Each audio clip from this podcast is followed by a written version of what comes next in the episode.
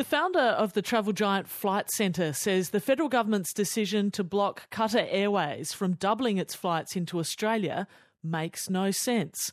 Flight Centre Chief Executive Graham Turner says the government owes the public a clear explanation about whether the Qatar decision was all about giving Qantas preferential treatment. I spoke a short time ago with our senior business correspondent Peter Ryan. Peter, Flight Centre has a big interest in greater competition for airfares. What have they had to say? Well, Sally, of course, uh, Flight Centre's in the business of getting uh, commissions from selling more tickets, getting more people on planes, exploiting the massive demand from travellers, particularly for overseas travel. But Flight Centre Chief Executive Graham Turner, who founded the company in 1981, says the decision by Federal Transport Minister Catherine King to veto Qatar Airways' bid to double flights into Australia doesn't make any sense. And Mr. Turner suspects an original recommendation by the Department of Transport to approve it was changed after intervention from above the minister. Qantas CEO Alan Joyce says allowing more flights into Australia from Qatar Airways would distort the market, but he denies twisting the government's arm to get the right result.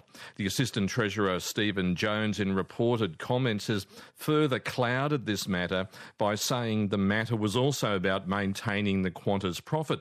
So, what's the real story? Graham Turner told me whatever the reasoning, the federal government needs to get its story straight. There's no logic to it, and um, it is a bit of a worry because we, we have more demand than uh, capacity. So any extra capacity like that, certainly for our industry, is very important. We're being told that this decision was made in the national interest, but do you think enough consideration went into providing additional competition in addition to the national interest? Well, it was clearly not in the national interest as far as I can see. You could argue that it could have been in uh, Qantas's interest. It certainly wasn't in Virgin's interest because they have a, um, a codeshare relationship with Qatar. So I, I, I, just don't think it was an argument that um, held any water. It's certainly not in the national interest as far as I can tell. Is there a risk that this decision might be seen to have been a bad decision that wasn't in the national interest? Yeah, obviously. I mean, um, you know, who actually made the decision? Because um, I believe the recommendation from the Department of Transport to the Minister Catherine King was that it be allowed. But the story is that it was um, someone above her that um, basically had a captain's call, presumably the Prime Minister. So it'd be interesting to know uh, who, who, actually made the call, who made the decision, what the recommendation was, and um, what were the reasons for it, because these are questions that have just not been answered yet, Peter.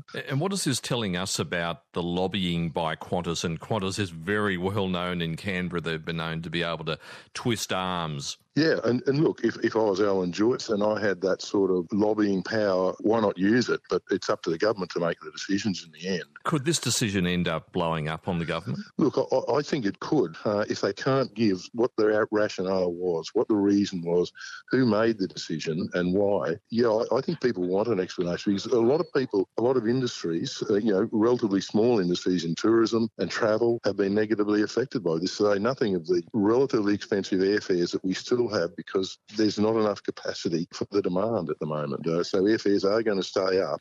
That's Flight Centre Chief Executive Graham Turner with Peter Ryan.